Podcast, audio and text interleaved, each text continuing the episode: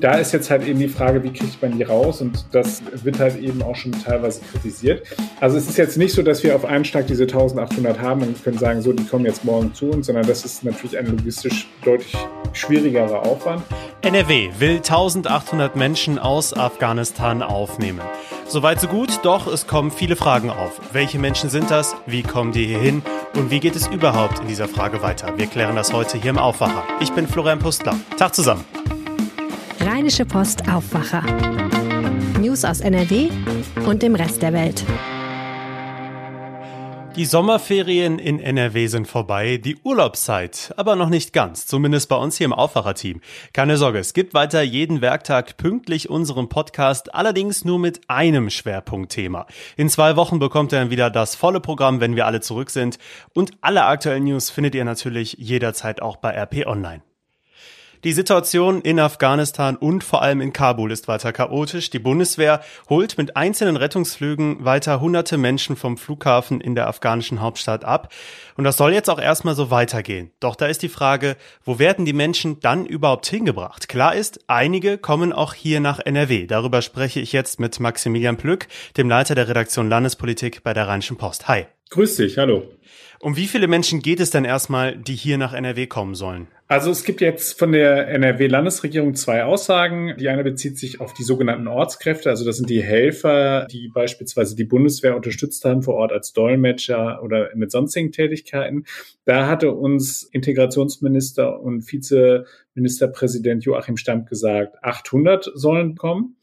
Und dann ist das aber später nochmal erweitert worden um 1000 Afghaninnen und ihre Familien. Da geht es insbesondere um besonders gefährdete Personen, sprich Frauenrechtlerinnen. Äh, da geht es um Journalistinnen, die sich dort besonders engagiert haben und die jetzt aufgrund der Machtübernahme durch die Taliban um ihr Leben flüchten wollen.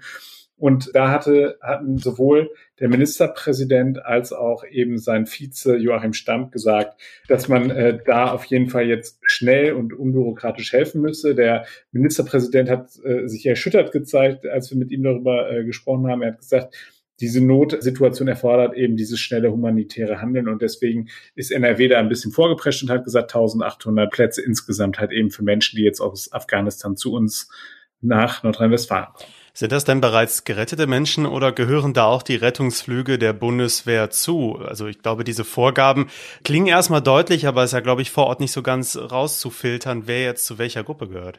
Genau, also es ist jetzt, das ist jetzt erstmal sozusagen eine Zahl, die man so auffüllen kann. Also es ist, muss man sich vorstellen, das ist wie eine Stelle, die jetzt erstmal besetzt werden muss.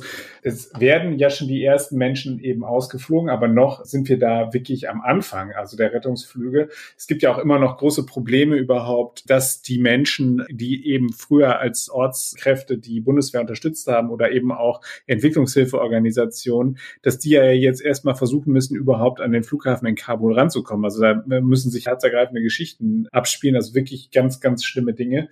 Und da ist jetzt halt eben die Frage, wie kriegt man die raus? Und das wird halt eben auch schon teilweise kritisiert. Also es ist jetzt nicht so, dass wir auf einen Schlag diese 1800 haben und können sagen, so, die kommen jetzt morgen zu uns, sondern das ist natürlich ein logistisch deutlich schwierigerer Aufwand. Aber erst einmal muss man ja konstatieren, es ist gut, dass sich die Landesregierung zumindest bereit erklärt hat, da voranzugehen. Also äh, Baden-Württemberg hat beispielsweise schon ein Kontingent für Ortskräfte zugesagt. Niedersachsen hat sich auch schon geäußert. Also da kommt Bewegung rein. Man muss aber sagen, und das ist halt eben ähm, auch ein Ergebnis einer Runde der Landesinnenminister, die sich virtuell verabredet haben, um eben über diese Herausforderungen, die da jetzt auf uns zukommen, zu sprechen. Und da haben sie ganz klar gesagt, am Ende muss dies eine Bundesaufgabe sein. Also da haben wir mit Thomas Strobel geredet, der ist Baden-Württembergs Innenminister und Vorsitzender eben dieser Innenministerkonferenz.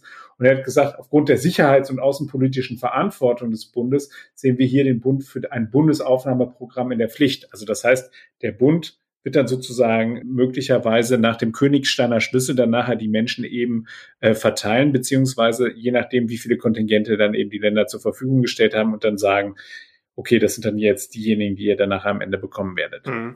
Ja, ich wollte schon sagen, also könnten das nicht noch deutlich mehr sein als diese 1800 hier in NRW? Heute wird ja auch vor dem NRW-Innenministerium in Düsseldorf demonstriert. Die Forderung, die Luftbrücke weiter installieren und möglichst tausende Menschen retten. Genau, das ist ja das, was, äh, was da im Raum steht und auch die harsche Kritik eben an der Bundesregierung. Da wird noch über deutlich mehr Menschen äh, zu sprechen sein. Die Frage ist allerdings, wie kommen die dahin? Also das Land befindet sich weitflächig jetzt unter der Kontrolle der Taliban.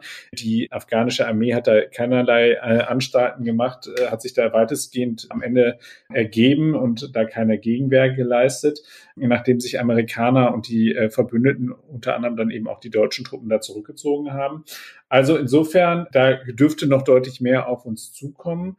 Und es beginnt jetzt natürlich auch, das muss man auch im Hinterkopf haben, es wird jetzt erstmal äh, darum gehen, was ist da sozusagen im Vorfeld gelaufen? Äh, da habe ich beispielsweise mit dem FDP-Vize Johannes Vogel gesprochen, der ganz klar gesagt hat, wir müssen jetzt auch die Karten auf den Tisch legen und wir müssen uns anschauen, wie sozusagen im Vorfeld äh, agiert worden ist von Seiten der Bundesregierung. Also er hat das als, teilweise als beschämend bezeichnet, was da passiert ist, weil er gesagt hat, es gab Warnungen da, darüber, wie halt eben der Vormarsch der Taliban vorangekommen ist. Und wir haben äh, in dieser Zeit einfach eben möglicherweise einfach die falschen äh, Diskussionen geführt oder uns nicht ausreichend vorbereitet. Auf jeden Fall hat er da gesagt, da muss noch ganz viel aufgearbeitet werden. Wir befinden uns natürlich jetzt gerade mitten im Wahlkampf. Das hat man auch gemerkt, ist ähm, da massiv auf den Bundesaußenminister eingegangen. Also den hat er sich da immer ein bisschen so zur Brust genommen und hat gesagt, dass der noch wirklich gesagt hat, Ende Juni, dass er da nicht sehe, dass es eine schnelle Übernahme des Landes durch die Taliban gäbe. Das sei eine katastrophale Fehlanschätzung, dass diese Möglichkeit nicht mal einkalkuliert worden sei. Und ähm, er hat jetzt vor allem auch von Herrn Maas gefordert, dass er mal klarstellen müsse, wie denn jetzt die letzten Ereignisse rund um eben die deutsche Botschaft in Kabul waren. Da hat ja äh, der Bundesaußenminister es offensichtlich so dargestellt, als sei das alles äh, irgendwie ganz reibungslos gegangen. Und äh, da gibt es aber dann eben auch gegenteilige Darstellungen, die sagen, das äh, stand da spitz auf Knopf, dass die Leute überhaupt noch rausgekommen sind, ehe die Taliban da mhm. sozusagen vor der Tür standen. Also insofern, da wird noch ganz viel schmutzige Wäsche gewaschen werden in den kommenden Tagen. Ja, du sprichst schon den, den Wahlkampf an, was ja jetzt auch schon genannt wurde, mehrfach von verschiedenen Seiten und aus verschiedenen Parteien. Es wird dieser Vergleich genannt mit 2015. Das dürfe sich nicht wiederholen. Damit ist natürlich die damalige große Fluchtbewegung nach Europa gemeint. Lässt sich das in diesem Fall überhaupt vergleichen? Also es gibt ganz viele Migrationsexperten, die sagen, da muss man große Zweifel daran haben, dass man das wirklich zusammen in einen Topf werfen kann. Was klar ist und was möglicherweise auch teilweise die Politiker aus dem Lager der Union deutlich unglücklich ausgedrückt haben, ist, dass was nicht sich wiederholen darf, ist halt eben, dass man die Länder drumherum alleine lässt. Das hat beispielsweise auch äh, FDP-Vize Vogel gesagt. Er hat gesagt, wir müssen da halt eben jetzt das Flüchtlingshilfswerk in die Lage versetzen, dass sie halt eben dort auch entsprechend agieren können vor Ort. Das, was halt eben Migrationsexperten unter anderem sagen, ist ja, dass, dass die, äh, es wird eine Fluchtbewegung geben.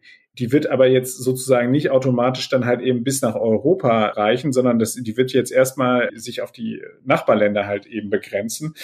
Und insofern muss man sagen, war das halt eben, was da teilweise aus Reihen der Union geäußert worden ist, schon auch mit Vorsicht zu genießen. Und da ging es schon sozusagen so ein bisschen auch könnte man sagen, äh, populistisch um Wahlkampf. Also es gibt beispielsweise äh, Äußerungen von, die, die kolportiert worden sind von Innenminister Horst Seehofer. Der soll äh, bei einer Unterrichtung der Bundestagsfraktionschefs am Montag selbst gesagt haben, dass man mit 300.000 bis 5 Millionen Afghanen rechnet, die da die Flucht ergreifen könne. Da hat sein Haus heute noch mal ein bisschen dazwischen gehauen und hat gesagt, also man, man, man distanziere sich von dieser, äh, von dieser Schätzung. Also das sei jetzt nicht die Einschätzung des BMI. Das ist natürlich schon, äh, sagen wir mal, alles ein bisschen schwierig. Das ist jetzt sozusagen eine überlieferte Aussage von Herrn Seehofer. Da können, wir waren nicht selbst dabei und können das jetzt nicht bestätigen, was er da gesagt hat. Aber ich glaube, dass dieses Thema und diese Sorge davor, dass sich da jetzt nochmal so ein Flüchtlingsstrom äh, in Bewegung setzt, das könnte durchaus halt eben auch nochmal äh, Folgen für den Wahlkampf haben. Und wir haben ja gerade die Rolle beispielsweise von Bundesaußenminister Heiko Maas angesprochen. Also es würde mich jetzt nicht wundern, wenn da jetzt versucht würde, daraus nochmal ordentlich politisches äh, Kapital zu schlagen. Denn wir müssen ja auch festhalten, die SPD hat in den vergangenen Wochen deutlich zugelegt, vor allem befeuert eben durch die guten Popularitätswerte für Olaf Scholz, äh, in, in Abgrenzung möglicherweise zu den etwas sinkenden Popularitätswerten von Armin Laschet und Annalena Baerbock. Und da kann es jetzt durchaus vorkommen, dass das halt eben politisch genutzt wird, um da eben Punkte zu machen gegen die SPD. Das würde mich zumindest jetzt nicht wundern. Vielen Dank, Maximilian Plück. Sehr gerne. Alles zur aktuellen Lage auch in Afghanistan selbst und eine politische Aufarbeitung der letzten Tage und Wochen findet ihr bereits auf RP Online. In unseren Show Notes gibt es dazu auch einige Links. Und jetzt die aktuellen Meldungen aus der Landeshauptstadt von meinen Kollegen von Antenne Düsseldorf. Hi. Guten Morgen. Über 5000 Kinder in Düsseldorf werden heute eingeschult. Dann schauen wir auf die aktuellen Corona-Zahlen für Düsseldorf und Samstag in einer Woche startet der Caravansalon in der Messe. Für tausende DüsseldorferInnen beginnt heute ein neuer Lebensabschnitt. Sie werden eingeschult. Rund 5850 Kinder wechseln von der Kita in die Grundschule. Die meisten gehen in eine städtische Schule. Mehr dazu von Dennis Leske für Antenne Düsseldorf. Düsseldorf wächst und damit auch die Zahl der I-Dötzchen. Im Vergleich zum Vorjahr werden noch einmal zwei Klassen mehr eingeschult. Weil immer mehr Kinder über Mittag bleiben, hat die Stadt die Zahl der Ganztagsgruppen noch einmal erhöht. Jetzt stehen 16.400 Ganztagsplätze zur Verfügung. Weil I-Dötzchen noch nicht so gut im Verkehr klarkommen, überwacht die die Stadt die Schulwege. Fünf Radarwagen messen die Geschwindigkeit. Außerdem sind Mitarbeiter des Ordnungsamtes unterwegs, um Halteverbote zu überwachen. Falsch abgestellte Fahrzeuge nehmen Kindern möglicherweise die Sicht beim Überqueren der Straße und bringen sie dann in gefährliche Situationen. Das Corona-Update für Düsseldorf. Die Zahlen steigen weiter. Die Inzidenz liegt heute Morgen bei 90,9. Das meldet das Robert-Koch-Institut. Vor einer Woche lag der Wert noch über 30 Punkte niedriger. Neuinfizierte werden 117 gemeldet und auch die Krankenhäuser werden wieder voller. Aktuell liegen 41 Covid-PatientInnen in Düsseldorfer Krankenhäusern, sieben davon auf der Intensivstation. Samstag in einer Woche wird es in der Messe wieder voll. Dann ist der Caravansalon. Die OrganisatorInnen rechnen mit mehr als 150.000 Besucherinnen und Besuchern. Pro Tag können 20.000 Menschen die Messe besuchen. Wohnmobile seien aktuell sehr gefragt, sagte uns Caravansalon-Organisator Daniel Ongovinaso. Ich weigere mich eigentlich, den Begriff Boom in den Mund zu nehmen, aber jetzt ist er gerechtfertigt. Also wir haben vor der Pandemie hatten wir einen Trend, einen ganz klaren Trend. Der ist langlebiger als ein Boom, aber aufgrund der, äh, der Pandemie gab es nochmal einen Extraschub. Also Boom ist in diesem Falle gerechtfertigt, ja. Seit Beginn der Corona-Krise wurden in Deutschland mehr als 170.000 Wohnmobile neu zugelassen. Die meisten WohnmobilbesitzerInnen sind über 50 Jahre alt. Mehr Nachrichten für und aus Düsseldorf gibt es auf antennedüsseldorf.de und natürlich auch immer um halb bei uns im Radio. Ich bin Alina Lierz und wünsche euch einen schönen Donnerstag. Und diese Themen könnt ihr heute auch noch verfolgen. Die von der Flutkatastrophe betroffenen Opfer in NRW können im September auf die Finanzhilfen von Bund und Land hoffen. Das Bundeskabinett hat gestern die sogenannte Formulierungshilfe des Bundesfinanzministeriums gebilligt. Bis zu 30 Milliarden Euro soll es für die Entschädigungen geben. Bis das Geld ankommt, wird es aber wohl noch etwas dauern. Spätestens am 17. September soll der Bundesrat den Wiederaufbaufonds verabschieden. Davor ist bereits der Bundestag an der Reihe. Heute ist der letzte Tag der aktuellen Corona-Schutzverordnung in NRW. Morgen tritt eine neue Version in Kraft. Das bedeutet dann auch das Ende der Inzidenzstufen. Nur noch die Wocheninzidenz 35 ist entscheidend. Dann gilt in allen betroffenen Städten und Kreisen in vielen Bereichen des öffentlichen Lebens die 3G-Regel, also getestet, genesen und geimpft. In Ausnahmefällen muss es sich auch um einen aktuellen PCR und nicht nur um einen Schnelltest handeln. Die Corona-Regeln dürften dann in NRW wieder einheitlicher sein. Die neue Corona-Schutzverordnung gilt gilt offiziell bis zum 17. September. Wie ist die Wasserqualität von Rhein und Ruhr in Duisburg? Die Initiative Rhein Cleanup Ruhr Cleanup stellt heute Messergebnisse vor. Ähnliche Aktionen hatte es bereits im Rheinkreis Neuss gegeben. Dort war unter anderem Mikroplastik im Rhein entdeckt worden. In Münster wird ein Prozess im Missbrauchskomplex fortgesetzt. In diesem Fall geht es um eine 31-Jährige, die Mutter eines Opfers. Sie soll den Missbrauch ihres minderjährigen Sohnes laut der Anklage nicht verhindert haben, obwohl sie davon wusste. Der Täter selbst wurde bereits mit der Höchststrafe 14 Jahre Haft und anschließender Sicherungsverwahrung verurteilt. Ein Urteil im aktuellen Prozess wird Ende September erwartet. Am kommenden Wochenende wird die Polizeipräsenz in Düsseldorf und Köln erhöht. Das ist jetzt entschieden worden. Es geht vor allem um die Schwerpunkte Düsseldorfer Altstadt und der Aachener Weiher in Köln. Dort hatten Feiernde und Jugendliche zuletzt Einsätze der Polizei behindert und vereinzelt auch Flaschen nach den Beamten geworfen. Auch Reiter, Staffel und Wasserschutzpolizei könnten an den Einsätzen beteiligt werden. Kommen wir zum noch seltsamen Herbstwetter, das sich aktuell in NRW mitten im August breit gemacht hat. Das lässt den Sommer so langsam wieder durch. So langsam. Heute kommen zwar noch mal einige Schauer dazu und viele Wolken, vereinzelt allerdings auch mit Sonne bei 17 bis 21 Grad. Und es geht jetzt Stück für Stück weiter nach oben mit den Temperaturen. Das Wochenende wird dann richtig schön. Das war der Aufwacher für Donnerstag, den 19. August. Wir freuen uns natürlich, wenn ihr uns folgt in der Podcast-App eures Vertrauens. Außerdem erreicht ihr uns über aufwacher.rp-online.de. Ich bin Florian Pustlauk. Habt einen schönen Tag. Mehr Nachrichten aus NRW gibt's jederzeit auf RP Online. rp-online.de